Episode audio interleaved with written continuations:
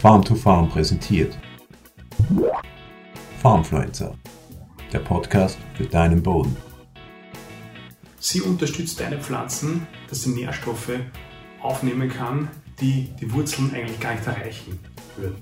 Sie unterstützt deine Pflanzen, wenn Schaderreger angreifen. Und sie unterstützt deine Pflanzen mit Wasser bei Trockenstress. Ganz genau, wir reden von der Mykorrhiza, ein wirklich geniales Ding, das die Natur da geschaffen hat. Hallo und herzlich willkommen bei diesem Video von Farm to Farm. Äh, wir schauen uns heute an, was ist die Mykorrhiza und warum ist sie so wichtig. Mykorrhiza, das ist griechisch und steht für Pilzwurzel. Der Name in Deutsch Pilzwurzel sagt eigentlich schon alles. Die Mykorrhiza ist ein Pilz, der in Symbiose, im Zusammenleben äh, mit den Wurzeln äh, der Pflanzen lebt. Grundsätzlich kann man ähm, die Mykorrhiza in verschiedene Gruppen einteilen. Äh, die wichtigste Mykorrhiza, mit Abstand wichtigste Mykorrhiza ist die Endom Endomykorrhiza, die arbuskuläre Mykorrhiza. Ähm, der Einfachheit halber werde ich aber äh, beim Begriff der Mykorrhiza bleiben und meine war immer die damit.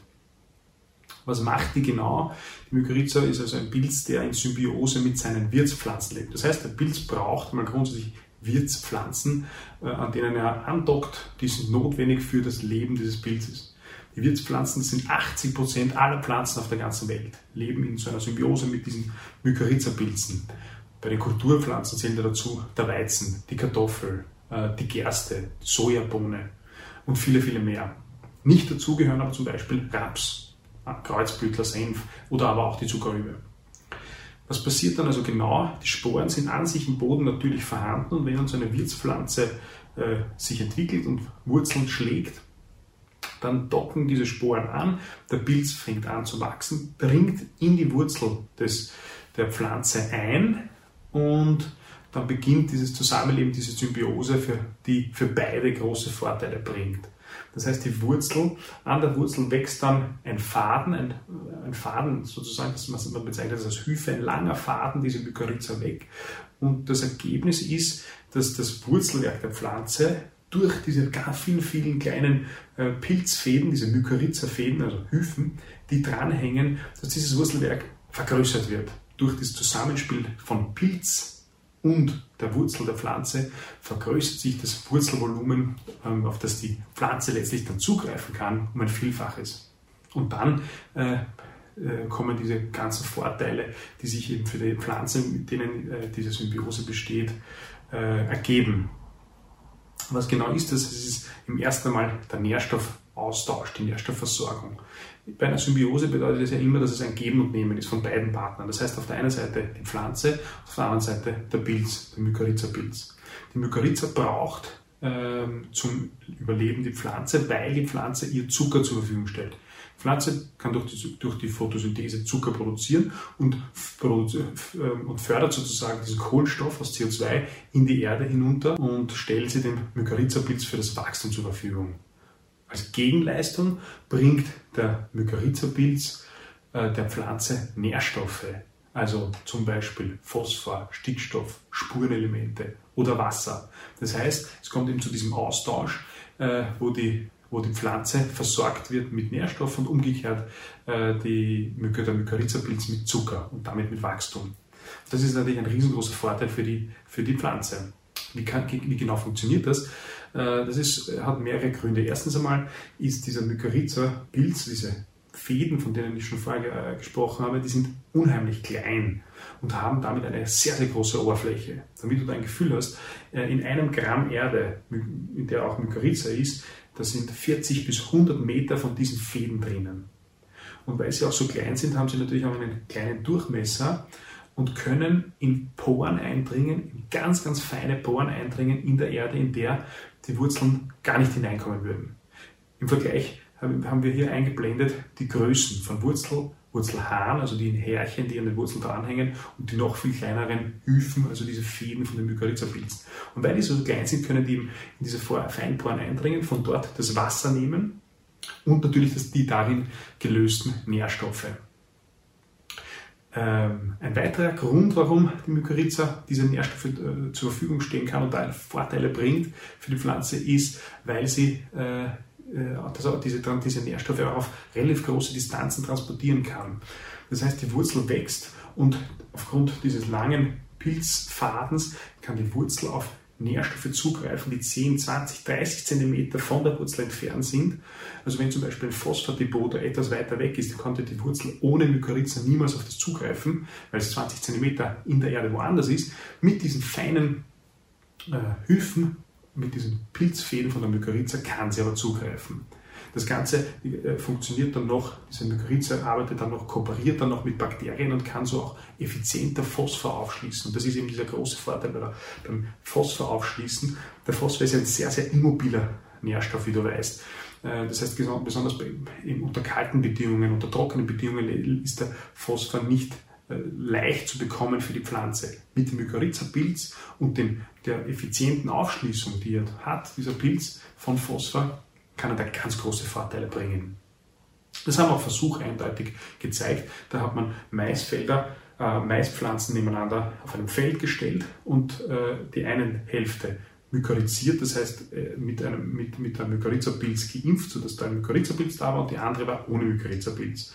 Und dann hat man gesehen, dass der, die Pflanzen, die Mykorrhiza-Pilze hatten in Symbiose mit denen lebten, wesentlich weniger Phosphor brauchten, um, das gleiche, um die gleiche äh, Biomasse zu bekommen wie die anderen. Das heißt, die haben einfach da wesentlich effizienter arbeiten können. Auch beim Wasser bringt diese Symbiose große Vorteile für die Ackerpflanzen. Erstens einmal, das ist ja schon zuvor kurz angeklungen, dringen diese Mykorrhiza-Pilze in Feinbohren ein, wo auch natürlich das Wasser ist, das für die Wurzeln sonst nicht zur Verfügung stehen würde. Also Totwasser wäre in kleinsten Poren. Aber, und das ist auch nicht zu vernachlässigen, die, der Mykorrhiza-Pilz, der ist ja eben sehr, sehr dicht. Der macht ein verzweigtes, verzweigtes Netzwerk im Boden und bildet so ein Skelett, das für Stabilität sorgt. Das in Kombination mit den mit klebrigen Stoffen, die dieser Pilz ausstößt, führt zu einer besseren Bodenstruktur, zu einer Aggregatbildung und damit zu einem besseren Wasserhaltevermögen. Das heißt, äh, der Mykorrhiza-Pilz sorgt für eine bessere Wassernutzungseffizienz der Pflanzen. Und der dritte große Vorteil, den die Mykorrhiza-Pilze für die Pflanzen, für die Wirtspflanzen bringen, ist der Schutz vor Schaderregern. Äh, es ist wissenschaftlich nachgewiesen, dass dieser Schutz äh, da ist. Das hat auch wiederum mehrere Gründe. Erstens einmal, wenn ein pilzlich, pilz, pilzlicher Schaderreger im Boden auf die Wurzel, die Wurzel angreifen will, dann ist da schon der Mykorrhiza-Pilz und der ist im Wettbewerb stärker und kann den verdrängen. Außerdem äh, bildet dieser Mykorrhiza-Pilz gemeinsam mit der Pflanze sogenannte Abwehrstoffe, die ebenfalls diesen Schaderreger verdrängen sollen. Und wenn einmal eine Wurzel beschädigt wurde durch einen Schaderreger, dann kann sich die wesentlich schneller wieder regenerieren, weil ja der Mykorrhiza-Pilz Nährstoffe ähm, zur Verfügung stellen kann. Das heißt, wir haben ja große Vorteile. Wir haben die Nährstoffversorgung, wir haben die Wasserversorgung und wir haben den Schutz vor ähm, Schaderregern, den die Mykorrhiza der Wirtspflanze zur Verfügung stellen kann. Das Ganze ist aber erstens einmal nur bei Wirtspflanzen der Fall. Das heißt, Pflanzen, die in der Symbiose leben und zweitens mal nur dann ganz besonders äh, äh, sichtbar oder der Fall, wenn, äh, die, wenn diese Faktoren limitiert sind. Das heißt, wenn die Wurzel zu wenig Phosphor zur Verfügung hat, dann äh, hilft der Mykorrhiza-Pilz. Wenn die Wasser, die, wenn die Pflanze unter äh, Trockenstress steht, dann äh, kann eben durch diese Mykorrhiza-Pilze noch das letzte Wasser aus den feinsten Bohren gezogen werden. Wenn die Pflanze ohnehin perfekt, wunderbar überversorgt mit Nährstoff und Wasser ist, dann wird man keinen großen Unterschied äh, sehen zwischen mykorrhizierten Pflanzen, also Pflanzen, die mit einer Mykorrhiza in Symbiose leben, und Pflanzen, die das nicht tun. Wir haben diese großen Vorteile, die, sind, die die Mykorrhiza äh, bringt. Jetzt ist die Frage, wie können wir das fördern, beziehungsweise welche Maßnahmen ähm, reduzieren die Mykorrhiza-Bildung. In erster Linie ist einmal da die Bodenbearbeitung. Es ist augenscheinlich, dass eine, eine starke Bodenbearbeitung, eine wendende Bodenbearbeitung, der Pflug, die Mykorrhiza reduziert. Das ist logisch, weil dann äh, die Pilze an die Erdoberfläche gehoben werden und dann absterben. Das, ist, das heißt, äh, der Pflug zum Beispiel ähm, äh, reduziert die Mykorrhiza weniger als der Grupper und ähm, rein für die Mykorrhiza-Bildung am besten ist natürlich gar keine Bodenbearbeitung, also nicht direkt Saat.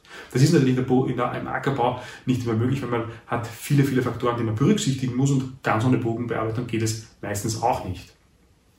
Aber das ist zu bedenken, wenn, wenn man den Mykorrhiza fördern möchte. Einen zweiten großen Einfluss auf die Bildung von Mykorrhiza hat die Nährstoffversorgung, die Düngung. Wie schon gesagt, wenn die Pflanze gut versorgt ist, dann hat sie, ist sie ja gar nicht angewiesen auf die Mykorrhiza und dann stellt sie der Mykorrhiza auch nicht diesen Zucker zur Verfügung, den die braucht zum Wachsen und damit wird die nicht gebildet. Das heißt, überversorgte Böden, überversorgte Pflanzen ähm, gehen diese Symbiose oder fördern, nein, sogar, hemmen sogar diese, die Bildung von Mykorrhiza. Umgekehrt ist es so, dass organischer Dünger, also zum Beispiel Stallmist, Stallmist ähm, die Bildung der Mykorrhiza fördert. Den größten und stärksten Einfluss auf diese Bildung im Boden haben aber die Wirtspflanzen, also die Fruchtfolge. Wenn ich in der Fruchtfolge zum Beispiel eine Kultur habe wie den Raps oder andere Kreuzblütler wie den Senf, dann führt das zu einer sehr, sehr starken Reduktion von äh, Mykorrhiza im Boden. Wohingegen, wenn ich eine, eine Wirtspflanze habe und eine besonders gute Wirtspflanze, wie zum Beispiel den Soja, dann führt es zu einer sehr, sehr, sehr, sehr großen Steigerung im Boden von der Mykorrhiza. Das heißt, das sind die drei größten Faktoren auf die Bildung der Mykorrhiza. Es gibt auch noch die Möglichkeit, und die äh, wollen wir uns noch kurz anschauen, äh, der künstlichen Beimpfung von Pflanzen mit Mykorrhiza. Das heißt, man macht nichts anderes, als dass man die Pflanzen oder Sa das Saatgut wie, wie beizt, nur mit diesen Sporen und so, dass die Pflanze, wenn sie im Boden äh, keimt und wächst, von Anfang an schon das Umfeld hat zur Bildung einer Mykorrhiza. Das ist ein relativ junges Feld, da gibt es wenige Firmen und wenige Produkte, die das machen. Äh, das wächst aber. Das könnte aber in Zukunft ein Baustein für den Ackerbau sein. Deswegen wollen wir uns das anschauen. Wir haben da ähm, getroffen, eine Firma aus Israel, die Firma Groundwork Bioag ähm, aus Tel Aviv, die sich eben mit dieser Produktion von solchen Sporen auseinandersetzen und haben da schon erste Versuche gemacht im Frühjahr mit Mais und Soja und machen jetzt Versuche äh, mit Zwischenfrüchten, ähm, wo, Zwischenfruchtmischungen, die wir beimpfen. Ähm, da ist der Hintergedanke, dass man, so, dass man mit der Zwischenfrucht schon die Mykorrhizierung fördert und man den Mais dann in einen Boden, in ein Umfeld setzt, der sehr, sehr viel Mykorrhiza schon hat und so sozusagen Vorteile bringt. Das wollen wir uns anschauen, da sind wir schon sehr gespannt. Äh, wenn du da Interesse hast, die Firma Groundwork sucht Pionierbetriebe, die diese Produkte testen möchten, dann kannst du uns gerne schreiben auf info.farmtofarm.eu oder äh, auf den sozialen Medien ähm, und äh, wir stellen einen Kontakt her. Aber grundsätzlich gilt auch da natürlich, äh, die Effekte so einer Mykorrhizierung, so einer künstlichen Mykorrhizierung, die werden dann am größten sein, wenn, wenn die Böden äh, limitiert sind für die Pflanzen. Das heißt, wenn äh, zum Beispiel ein Phosphormangel in dem Boden ist, wenn der Boden nicht vital ist, wenn es kein Bodenleben gibt, wenn, wenn äh, die, die, keine natürliche Mykorrhizierung äh, vorhanden ist, dann wird man Effekte, besondere Effekte sehen. Das sei damit gegeben. Wir wissen also, was ist die Mykorrhiza, ein Pilz und warum ist sie so wichtig, weil sie äh, viele, viele Vorteile für die Wirtspflanzen hat. Ähm, ich hoffe, dir hat das Video gefallen. Wenn dem so ist, dann like das Video und teile es mit deinen Berufsfreunden. Wir freuen uns schon aufs nächste. Bis bald. Farmfluencer, der Podcast für deinen Boden.